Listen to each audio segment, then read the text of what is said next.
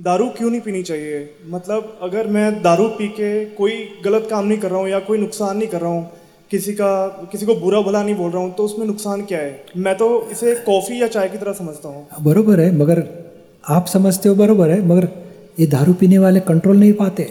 दो प्याली हो गई, तीन प्याला, चार प्याला, पाँच प्याला, ज़्यादा पी लिया, बाद में कुछ गलत करता है।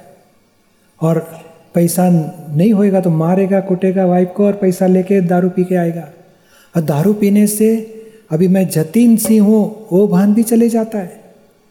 मैं इंडिया का प्रेसिडेंट हूँ बोलेगा। अरे क्या हो गया? ज़्यादा चढ़ गई है बोलेगा। ऐसे होता है किसी को? सर अक्सर आपको तो नहीं होगा। आप तो पावरफुल आदमी है मगर दूसरे को होता है क्या? नहीं तो ये भरोसा नहीं दारू का भरोसा नहीं।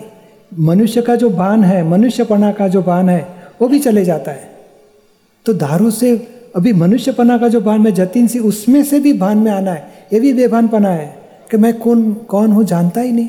और दूसरी बात क्या है कि दारू होता है ना किसमें से होता है? फर्मेंटेशन करते हैं क्या? जी।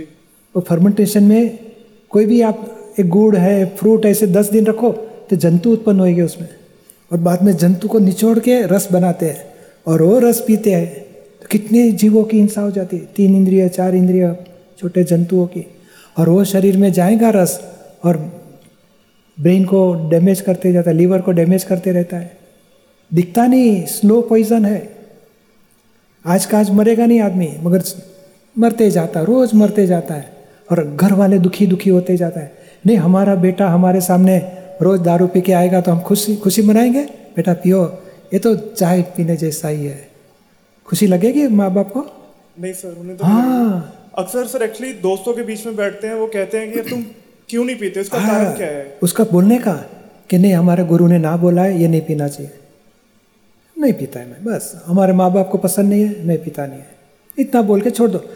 फ्रेंडशिप वो आपके फ्रेंड नहीं है बाटली के फ्रेंड है। बाटली नहीं करोगे तो फ्रेंडशिप छोड़ देगा तो फिर ये फ्रेंड्स को करना क्या है?